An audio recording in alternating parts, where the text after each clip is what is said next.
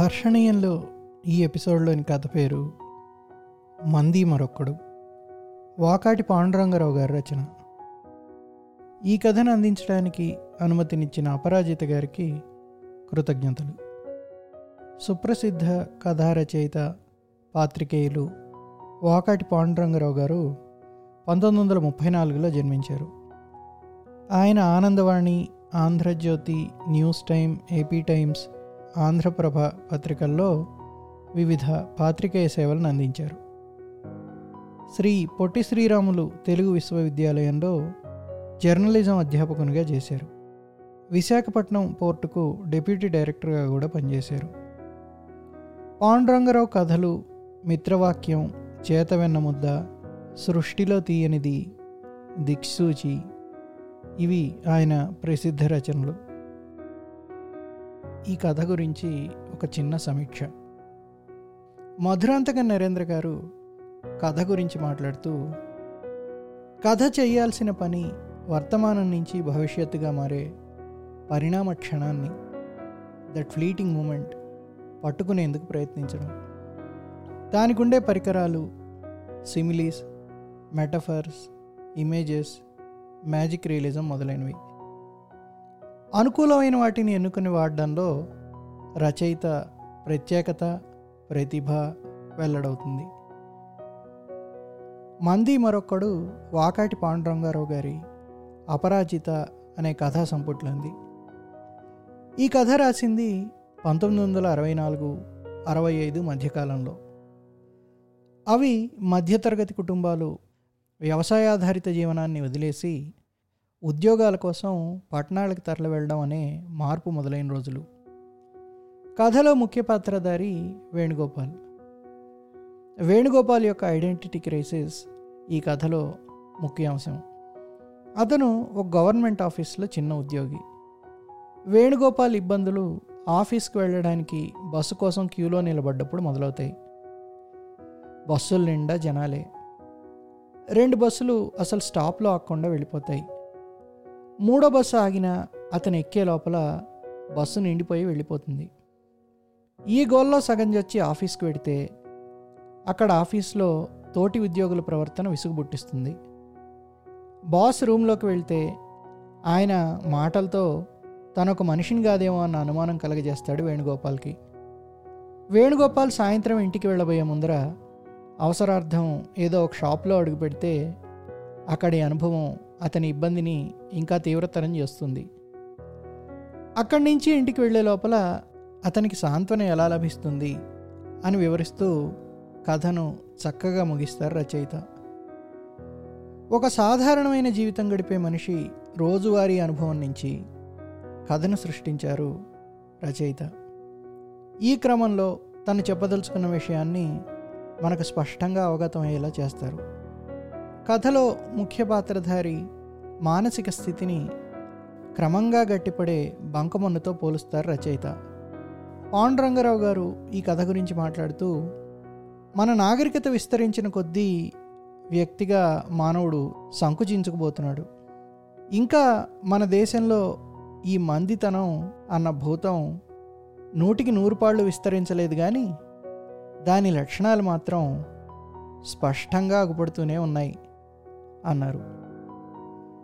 65 ఏళ్ల క్రితం ఈ కథ రాస్తూ రాబోయే కాలంలో సమాజంలో వచ్చే మార్పుని గురించి ముందుగానే సూచించారు పాండురంగరావు గారు.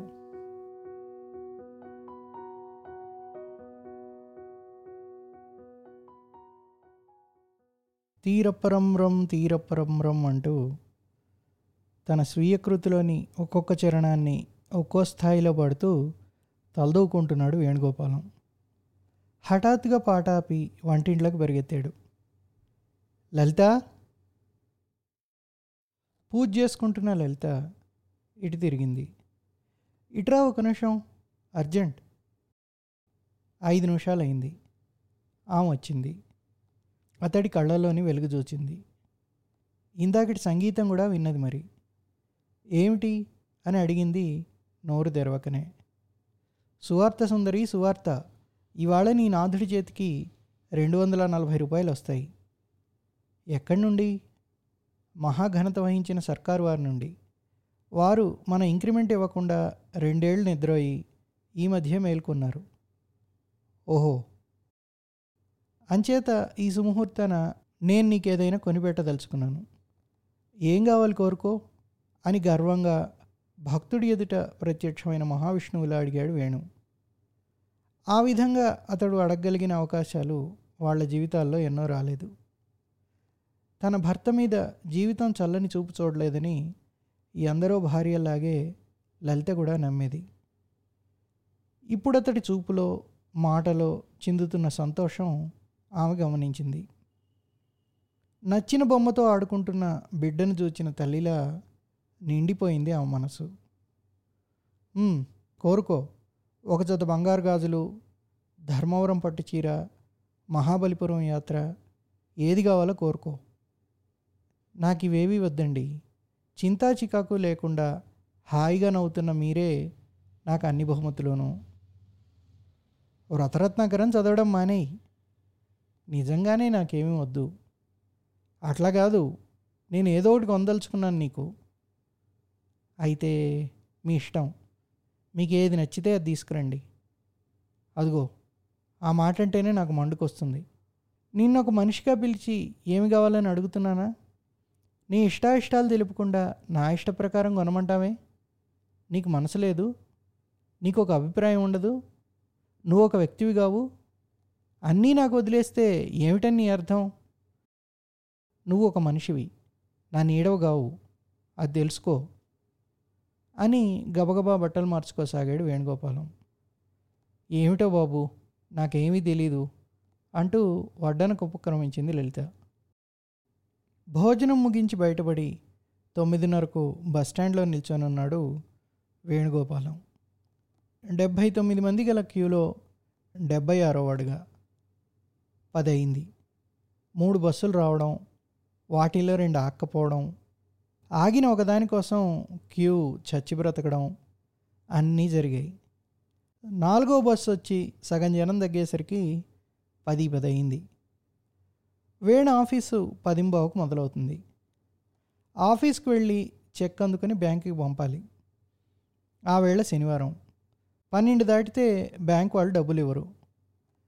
ఇవాళ డబ్బులు అందకపోతే చాలా ఘోరంగా ఉంటుంది. నిప్పుల మీద నిలిచిన వాళ్ళ చిందులు దొక్కాడు వేణుగోపాలం.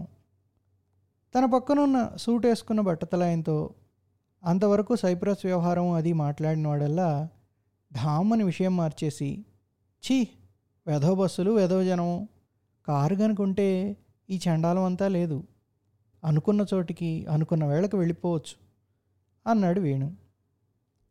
సూట్ వేసుకున్న బట్టతలాయన ఒకసారి తలమీది చర్మాన్ని రుమాలతో తుడుచుకుని అన్నారు.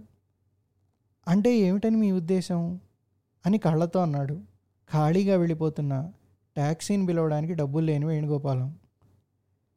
ఆ ట్యాక్సీని గమనించని సూటు వేసుకున్న బట్టతలాయన చెప్పసాగారు.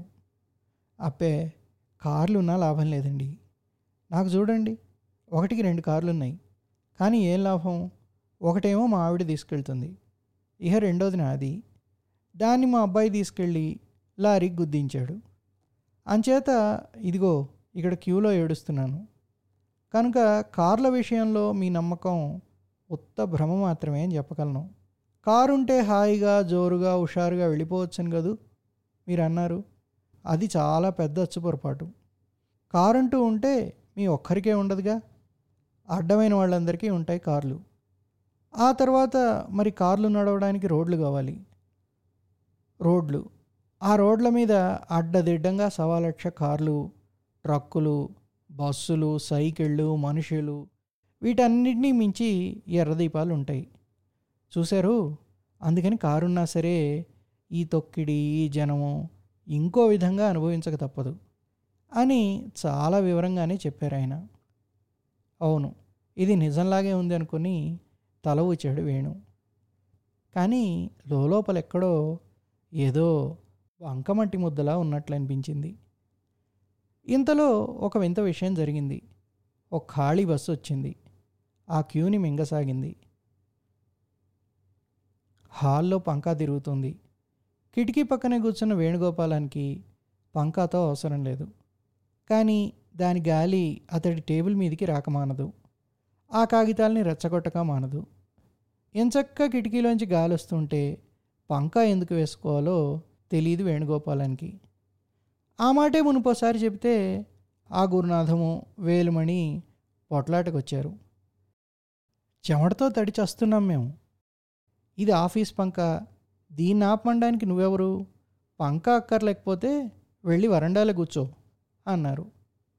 ఏమిటో అవతలి వారు ఒక మనిషిని గమనించరు కదా.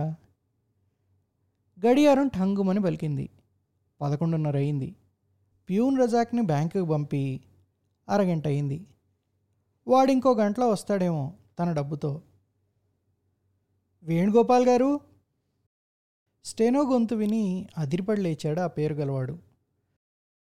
స్టెనో పిలవడం అంటే పెద్దదొర గారు పిలుస్తున్నారన్నమాట. వెళ్ళి పెద్దదొర గదిలో నిల్చున్నాడు వేణుగోపాలం. విశాలమైన మంచం లాంటి టేబులు ఒక మూలగా గోడనంటి పెట్టుకుని భయభక్తులతో నిల్చునున్నాడు. దంతన్ రంగు టెలిఫోను, గాజు పలక మీద పార్కర్ పెన్నులు 2, రంగు పెన్సిలు, చిన్న తెల్ల కాగితాల పుస్తకం, ముచ్చటైన పేపర్ వెయిట్లు 4, 2 ట్రేలు, యాష్ ట్రే గల ఆ టేబుల్ ఉపరితలం ఇంకేదో లోకానికి అద్దం పట్టినట్లుంది. తాను లోపలికి రావడం గమనించకుండానే గ్రహించిన దొరగారు తన వైపు చూడకుండా ఎదుటున్న ఫైల్ని చూస్తూ, పైప్ పీలుస్తూ, మధ్య మధ్య కళ్ళు మూస్తూ, మళ్ళీ తెరుస్తూ పొగవిడుస్తూ ఉంటే వారి దృష్టిలో తనకు మనిషా లేక ఆ గదిలో ఉన్న వస్తువుల్లో ఒకటా అన్న సంశయం వచ్చింది వేణుగోపాలానికి. ఆ సంశయం అట్టే కాలం బతకలేదు. ఇదిగో చూడు, నువ్వేమిటి అన్నారు పెద్దదొర గారు. లేచి నించోలేక మట్టిలో పడి పొరలాడుతున్నవాడిని ఇనుప బోట్లతో రాచడం మొదలైంది. ఆ గొంతే మళ్ళీ బలికింది, నువ్వు గుమాస్తావి. తనలో తాను వేణుగోపాలం ఇలా అనుకున్నాడు, అవును, నేను పెద్ద యంత్రంలో ఎక్కడో చాలా చిన్న మరణి, మహారణ్యంలో లేతాకుని, సాహిత్యంలో కామాగుర్తుని, మహాసముద్రంలో నీటిబొట్టుని, 10,000,00,00,000 కోట్లలో ఒక అంకెని. నవ్వుతున్నాడు పెద్దదొరగారు. నవ్వు రాక్షసుడి కోరల్లాటి, గుండెల్లోని విషపు ముళ్ళలాటి, బట్టల్లేనివాడి మీద 0 డిగ్రీ చలిగాలాటి నవ్వు. నువ్వు గుమాస్తావి, అంతేగాని డైరెక్టర్వి కావు, బహుశా అయ్యే ప్రమాదం కూడా లేదు. అంచేత ఆ రూల్ని ఫ్లాగ్ చేసి కాగితం అక్కడ పెడితే నిర్ణయం ఏదో నేను తీసుకోగలను అన్నారు పెద్దదొరగారు.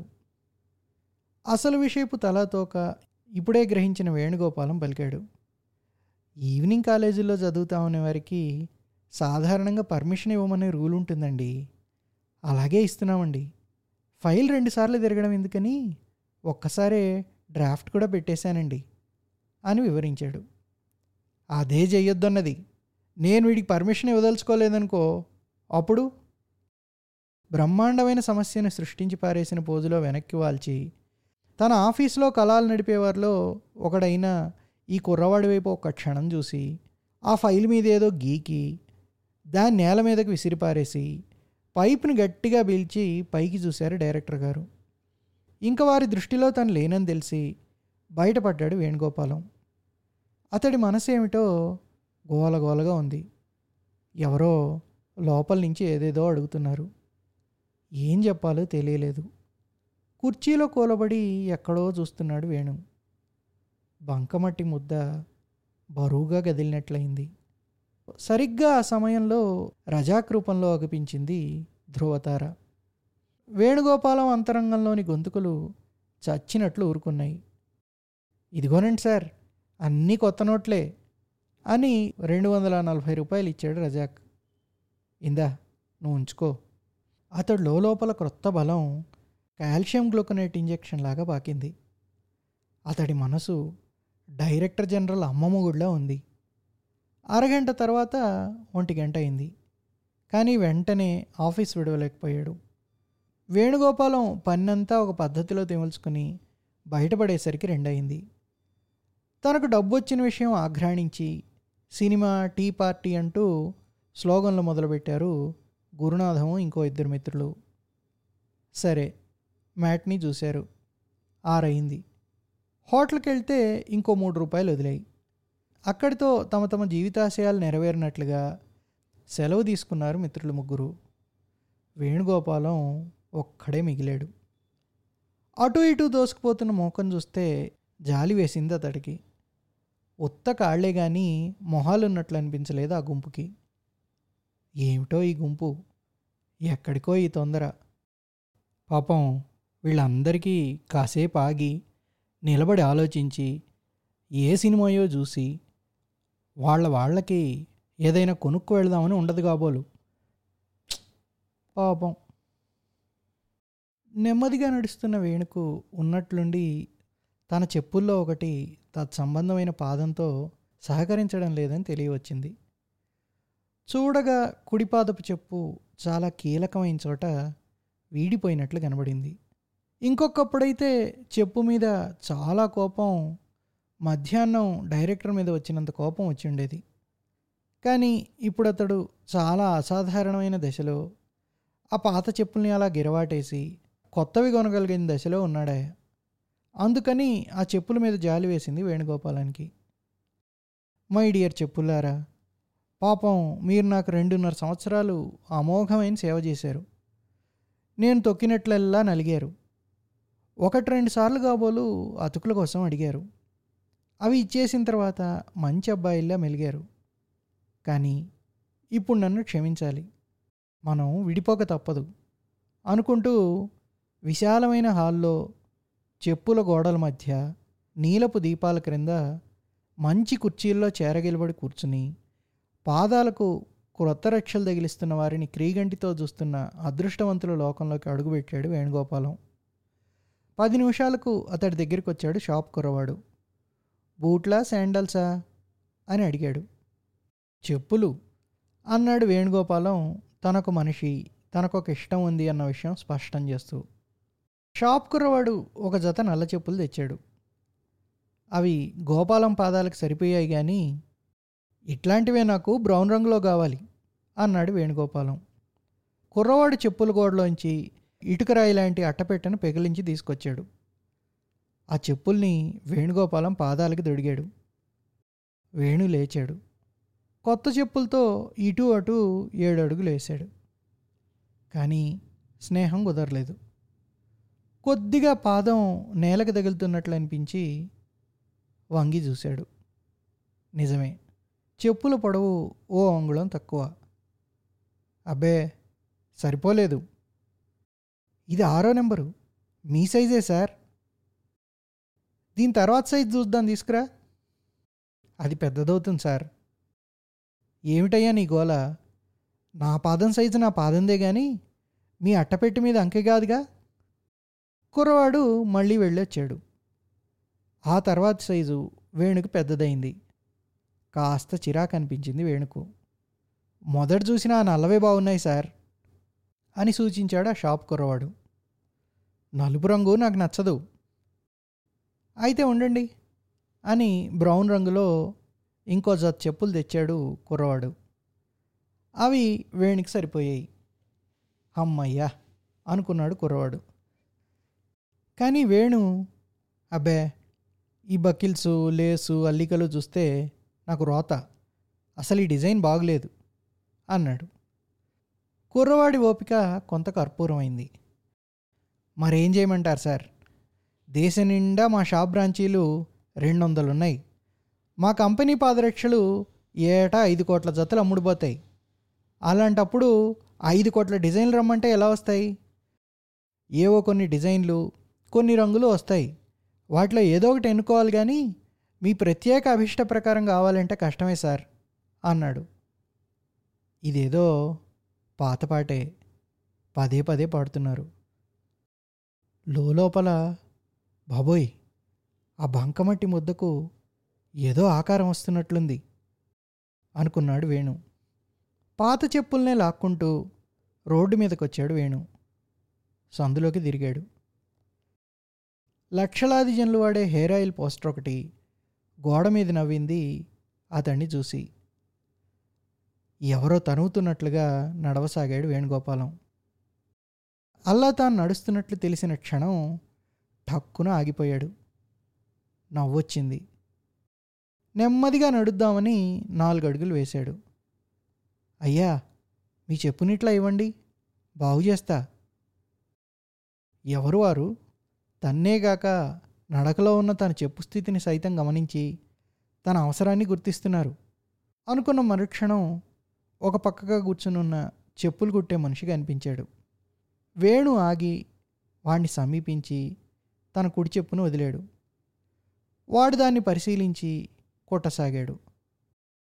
కుడుతూ అన్నాడు, అయ్యా ఇది బాగా అరిగిపోయిందండి, కొత్తవి కుట్టించుకోండి ధర.